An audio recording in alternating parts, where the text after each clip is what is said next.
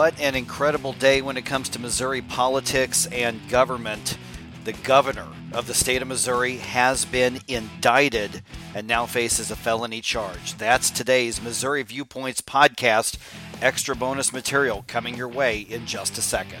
Extra, extra, read all about it. Extra, extra, read all about it.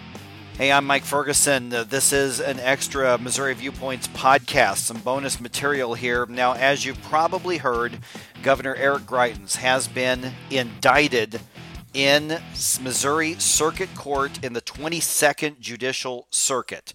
A grand jury has indicted him on one count of felony invasion of privacy. This is a first degree charge in this case, so it is a Class D felony. So, what I've got here are a kind of a list of what we know about the situation right now. Also, some observations that I've got as uh, somebody who's been involved in either media or in campaigns or in politics or even in appointed office for about 20 years. Now, I do want to caution uh, and just say one thing that, you know, this podcast here and my thoughts are just that. They're my thoughts. Uh, they're not the views of my employer. They're not the views of anybody who I work with on uh, the Missouri Viewpoints for any sort of production. And things could change. It is about oh about 5:50 p.m. on Thursday, and he was indicted less than three hours ago. So, what happens overnight or what happens in the coming days, we don't know. So, whether or not my thoughts are outdated, we'll just wait and see.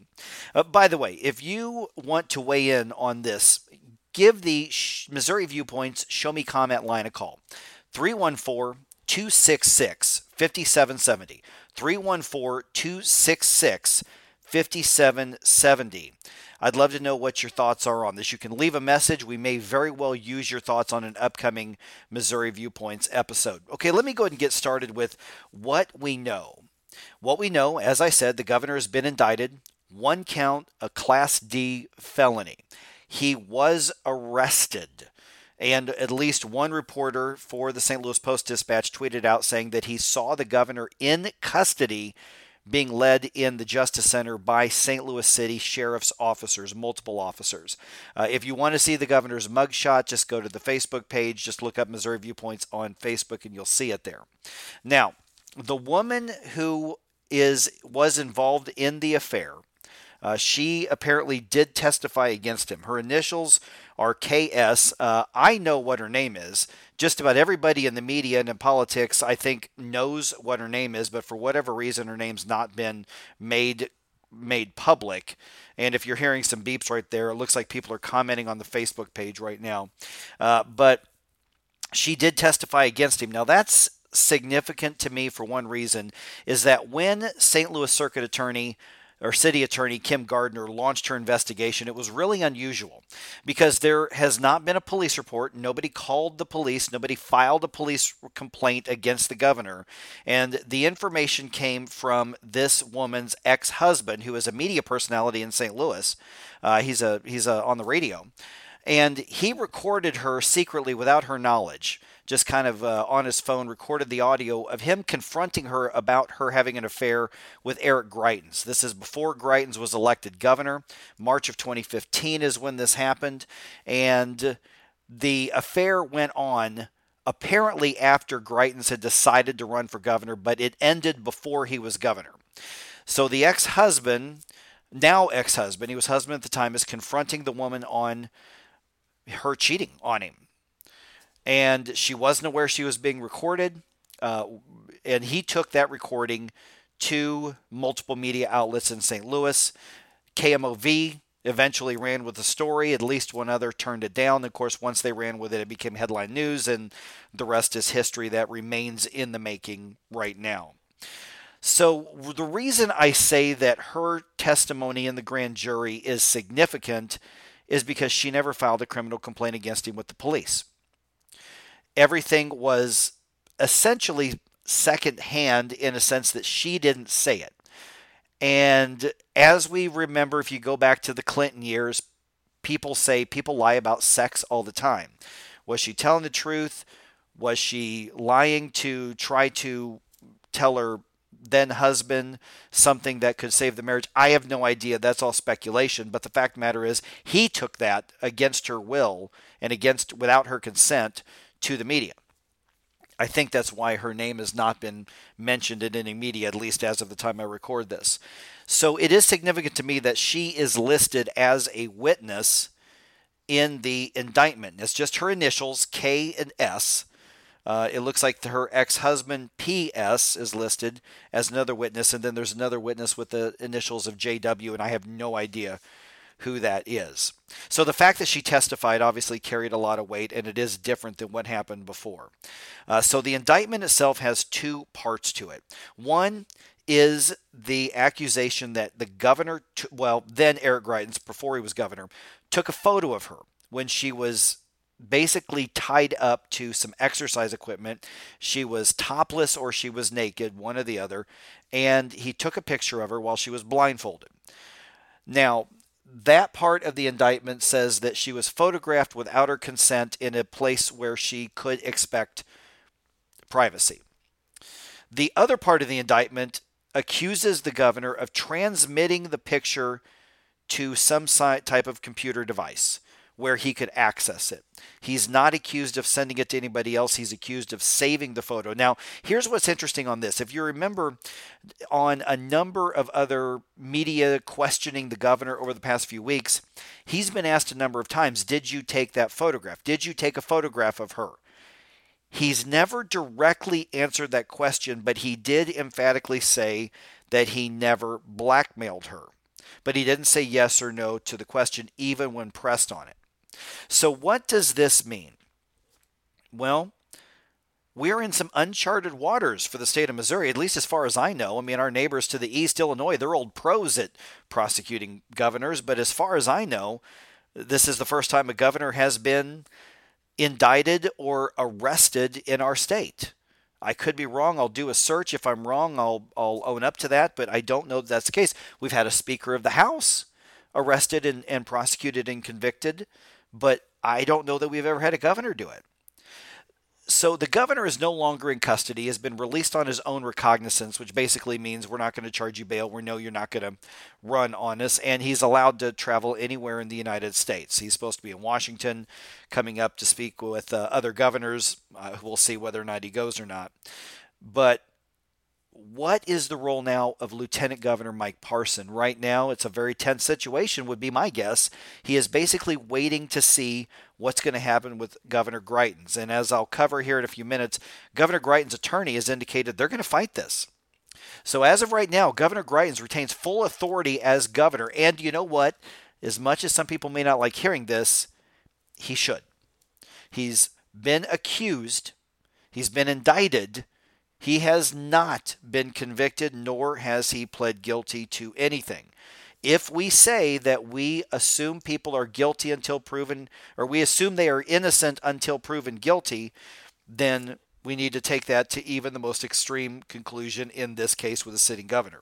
An indictment is not a conviction, and it does not always take a lot to get an indictment there is an old saying that if you're around lawyers a lot, they'll say a good prosecutor can indict a ham sandwich. You just need basically a preponderance of evidence that says that there might be something that happened, and that's what it takes to get an indictment. Also, keep in mind, I'm trying to be objective here. The St. Louis City Attorney is partisan. Kim Gardner has been accused of bringing politics into her decision. Whether she has or not, I'll leave that for everybody else to decide. But she launched her investigation, as I said, without an actual complaint by the woman and without any kind of police report to start that. She heard about the reports in the media and then launched an investigation. That is unusual. It is legal, but it is unusual. So now let's get to the politics of the situation. The reality is this that despite the fact that the Republicans dominate the House of Representatives, dominate the state Senate, the governor has very few friends in either chamber. He's got very few friends in the House. He basically has no friends in the Senate politically. And once again, this is just my personal observations I'm not speaking on behalf of my full time employer or anybody else who's affiliated with Missouri Viewpoints. My, my employer is not affiliated with Missouri Viewpoints, but any of the production uh, partners that I have for my, my show. Is it possible that the governor will be impeached? State Senator Jamilah Nasheed has already put out a press release calling for impeachment proceedings to begin. Is it possible? Yes, it's possible, but I don't think that's going to start anytime soon. Unless it appears that the governor is going to plead to some charge, make a deal, or if there's a conviction, I think then he would he would be forced to resign or be impeached. But as of right now, I would be very surprised if there is any move to formally begin the process of impeachment. And in fact, in my opinion, calling for impeachment right now is very premature. And in all reality, it's disrespectful to our judicial system and it's probably disrespectful to our political process as well. And I understand there's room for disagreement on that. So, another question is this good or is this bad for the Republican Party? Well, it's bad for the Republican Party to some degree, but not as much as you might think. Um, will they abandon him before the elections? My guess is they, they might. But there's no way to know at this point. Keep in mind, we are talking, this is just hours old as I record this. There's just no way to know what the political fallout is going to be. And as I just mentioned, not many representatives and, and basically no senators are close to the governor right now. So they could easily, in local elections, distance themselves from the governor when election time comes. So when someone tries to kind of tie the governor's actions or accusations against the governor, and keep in mind, he may very well be have the charges dismissed against him. He may fight it, go to court, and, and, be acquitted. We just don't know. But the reality is, is that when it comes to media and politics in this scorched earth era of politics that we have, is that accusations stick. Accusations ruin lives. Accusations ruin careers. The governor's already admitted to immoral behavior, to cheating on his wife. He's admitted to the affair. Now we're getting into whether or not it went beyond the affair and it went into blackmail and threats and photos without consent. But when it comes to election time, keep in mind that statewide polling doesn't really matter. All that matters at election time is what do people think in your district. And most districts are either very Democratic or very Republican. There are a number of so called purple districts where a Republican or a Democrat could win. It's a closely divided district, but there aren't that many of those in the state comparatively. And even in those areas where they are, if you've got a Republican in office, it really, I think, would be fairly easy for that Republican to say, I am distanced from the governor. I you're you're not going to see a lot of lot of pictures or a lot of accusations of the the Republican representatives and senators being very close to the governor. So I think that that may not have as big of an impact as you would think at the local level. Again, God knows what's going to happen between now and the election, but let me tell you this though, if there turns out to be substance to these accusations, there could be an effect on the race for U.S. Senate, just in terms of who's really fired up to get to the polls and who is somewhat demoralized and does not get to the polls. And I'm trying to temper everything I'm saying right now because we've got a lot of what ifs in this situation. And I don't like having those discussions, but I know so many people are having them. I'm looking at Twitter right now. My hope with this podcast is that we have some kind of baseline to say, let's look at this from a rational level. There are a lot of what ifs, there are a lot of questions. There are going to be more questions, there are going to be statements, there are going to be counter legal actions filed, all kinds of things like that. But the governor's lawyer indicates they are going to fight the charges. The lawyer said, and you can see this news article on the Facebook page, the Missouri Viewpoints Facebook page, from the St. Louis Post Dispatch saying they are going to be filing for an immediate dismissal of the one charge. Now let's get away from politics and let's talk about policy. This could shut down legislation that's in the works. There is, in my opinion, nothing good that's going to come from a policy perspective with the governor going through this.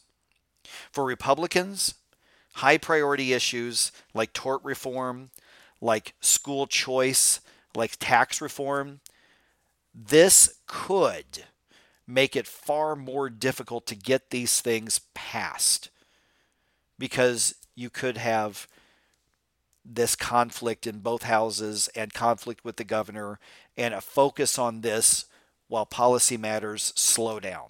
Committee meetings are still going to happen. The, the General Assembly is still going to meet. There will still be things voted on, but it is possible that this could really gum up the works for that. For things that are bipartisan, for instance, there are there are members of the legislature on both parties who are supporting the effort to so called raise the age, a criminal justice reform. Uh, there are uh, different issues where both Republicans and Democrats really just don't, they really kind of agree on it for the most part. Well, there is a time limit on the state legislature. Come the date in May, whenever the legislature is supposed to end, it ends. You can run out the clock on a bill. And, and if the legislature is, is distracted and caught up with something other than legislation, that means that policies may not get passed even if there is widespread agreement on them, or at least enough agreement to push them through. For the Democrats and some Republican support for this, things like tax credit reform, uh, what people tend to call corporate welfare reform, uh, that's got a, a lot of that's got a lot of support for some of the programs to be reformed or eliminated. That's something that could also get caught up in this type of this type of conflict. Now, that's not even touching the entire drama and conflict over things like the State Board of Education, like the Missouri Veterans Commission. All of these all of these bodies that the governor directly appoints members to.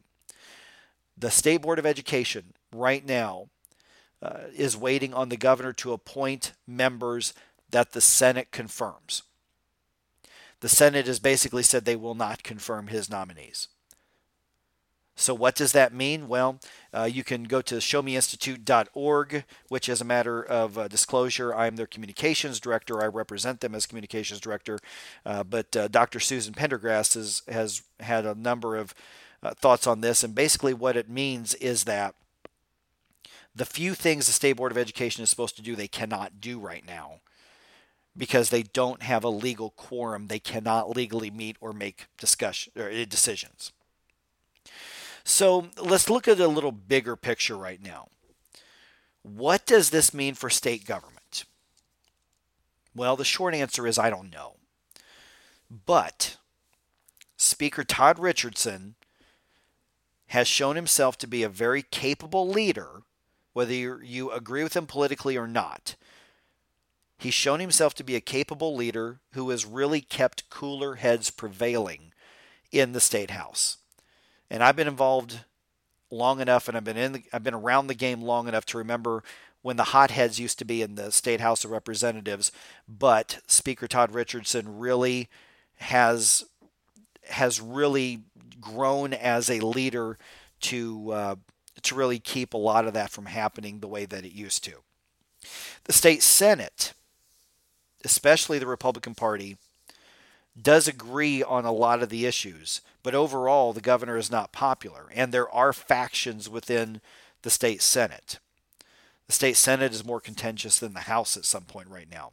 So I, I, can't think of a single state senator who has the governor's back right now, just politically speaking. And when you need friends in politics, it's hard to make friends it's really hard for that to happen. It's almost impossible for that to happen. So let's go back to some of those bigger questions when it comes to state government. Could this affect the 2018 races? Yes. Will it affect the 2018 races, local or state? I have no idea. And I'm telling you right now, anybody who says they do know for sure what the impact's going to be at this point in the game, they're either delusional or they're simply lying. We don't know between now and August and now and November is an eternity in politics. But let me close with this. I want to keep a few things in perspective. And, and I'm going to say right now, I've never met Eric Greitens in person. Uh, even uh, through my days in radio in Kansas City and, and with Missouri Viewpoints over the past several years, he's actually not been a guest on any of my shows. I've never met him. I've never never talked to him. So uh, I will I will say this. We're going to survive. As a state, we're going to survive. We're going to keep fighting over, you know, different policies. We're going to keep fighting over, uh, you know, tax credits, and we're going to we're going to keep fighting over abortion, and we're going to keep fighting over tax rates, and we're going to keep fighting over different things. But we're going to survive. Whether Eric Greitens is guilty or whether he is innocent, and I would encourage everybody to say, if we trust our judicial system, then let it let's go in with the mindset that he may be guilty, he might be innocent. And too often we make decisions on whether we think somebody done it based on whether they agree with us politically. I don't know if Eric Greitens took this photograph. I don't know if he transmitted it to a computer. I don't know if he threatened the woman involved with blackmail. I just don't know. So I'm not going to presume to know whether he did. But we will survive. Governors come, governors go. We've had the uh, horrific situations of a governor dying in office. Um, other states have had governors uh, be, resign or be impeached. We've had pres- a president impeached. We've had presidents. Uh, we've had a president resign. We've had presidents, God forbid, uh, be assassinated. And we have a structure given to us over the years by the founding fathers that has grown over the years, designed to withstand the worst of politics. And in fact, withstand the worst of man. Now, whether it will always be that way, I don't know. But I am confident that no matter what happens, whether Eric Greitens comes out on top in this legal case, whether it takes him down politically, I have confidence that our state government will function and will get past this. So I don't think this is time to panic when it comes to our state government continuing to operate. I just don't think that it is. We're going to survive. Somebody else will be governor someday, whether it is next week, whether it is in two and a half more years, whether it is in eight years or seven years at this point, somebody else is going to be governor of our state. They may be a Republican, they may be a Democrat, but somebody else is going to be governor. We're going to get through it. Now, I do want to add one more thing here. I've talked about the legal part of this, what we know, which isn't a lot. I've talked about the politics of it, which basically we don't know hardly any of what's going to happen or what the impact is going to be. And we've talked about the policy matter. And I've laid out some things I think that could happen. But I want to caution us on a couple of things, if I could be so bold. One of those is that we're going to hear a lot of voices in the next days and weeks, maybe months, who knows. Everybody seems to want to be a pundit. And I understand the irony. I'm kind of doing that right now. I'm trying to be more of an analyst, but everybody who wants to give an expert opinion is going to make a lot of predictions, bold predictions, and tell us exactly what it all means. We don't know what it all means yet. So, one aspect of caution is keep all of the opinions in perspective. And it's not a bad thing that the opinions are out there. It's not a bad thing that there are radio talk show hosts, that there are pundits, that there are shows like Donnybrook on Channel 9 in St. Louis or Kansas City Week in Review or Ruckus in Kansas City. Uh, it's, it's not a bad thing that we have those shows there there should be healthy discussions. Now, I do think some of the discussions we have tend to be unhealthy, but it's not a bad thing that those opinions are there. But keep in mind that they are opinions, and we don't know what the political impact is going to be. We don't know what the policy impact is going to be. We don't even know what the legal impact is going to be for Eric Greitens himself. So let's all keep that in mind and take a deep breath and remember that the state's going to get through this. There is probably somebody writing the movie for this whole story right now, and it's going to be on the big screen maybe sometime soon because there's so much drama and conflict involved in this. Who knows? But I also want to remind everybody myself included because I'm part of the media, is that these are people involved. Okay? Uh, yes, Eric Greitens and the woman involved in the affair chose to have that affair. Whether or not he violated her privacy and her rights by taking a picture, I don't know. And we will we'll find out as the court system um, you know allow uh, makes itself available to that entire situation. So there are social consequences. There there are there are things that they're going to have to deal with. But First Lady Sheena Greitens hasn't done anything wrong as far as we know. First Lady Sheena Greitens is somebody who right now I feel a tremendous amount of sympathy for, and for reasons I won't go into here, empathy for. And I hope that at the very least that she's treated with respect, her children are treated with respect, and that they're left alone as much as can be reasonably expected. She's been cheated on by her husband. He's admitted that to the world. Her children are going to grow up knowing that any Google search of their last name is going to bring all of this up on a cell phone or a tablet or whatever we invent in the next 5, 10, or 15 years. And they're going to grow up knowing that, that this has happened. And that's not right. And I would hope that my colleagues in the media treat Sheena Greitens, whom I've never met, and their children properly. Politics is a blood sport, but combatants should be willing combatants. The governor chose to step into this arena. He knows what he got himself into when it comes to the scrutiny that you're going to face when you run for governor, and especially when you get elected governor. And he should face the scrutiny. He is the governor. I think that we should all, again, ideally in a perfect world, say, okay, there's an accusation. He's innocent until proven guilty. That's not how the world works. I understand that. But let's remember that there is a humanity to all of this. Politics is supposed to be about people. It shouldn't be just a matter of scoring the equivalent of points on a scoreboard to defeat or annihilate an enemy. We're supposed to be in this to make our state a better place and to make government serve people or to make government stay out of our way when it's not supposed to be infringing on us. So let's remember that there are people involved here. And let's try to set an example for other states, for maybe even other countries, when there is a controversy this extreme on how we treat each other, how we treat the victims involved, and yes, how we even treat the accused. Now, whether Eric Greitens is found to be not guilty or guilty, we'll cross that bridge when we get there. But for the meantime, we have an opportunity to show that as Missourians, we can do better than other places around the world, even around the country. We don't have to go down some of the rabbit trails and conflicts that other places have. We have seen some terrible things in our state when it comes to conflict, racially and politically and, and things like that. We don't have to do that.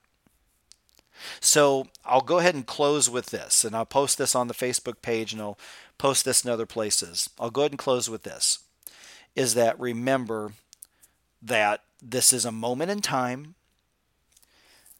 There will be a tomorrow where this is in the past, that this is history. We can choose to learn from it or we can choose not to. That'll be up to us. But we will get through this and we can still hope for the best and better days. We still have things to accomplish. Our lawmakers have things to accomplish.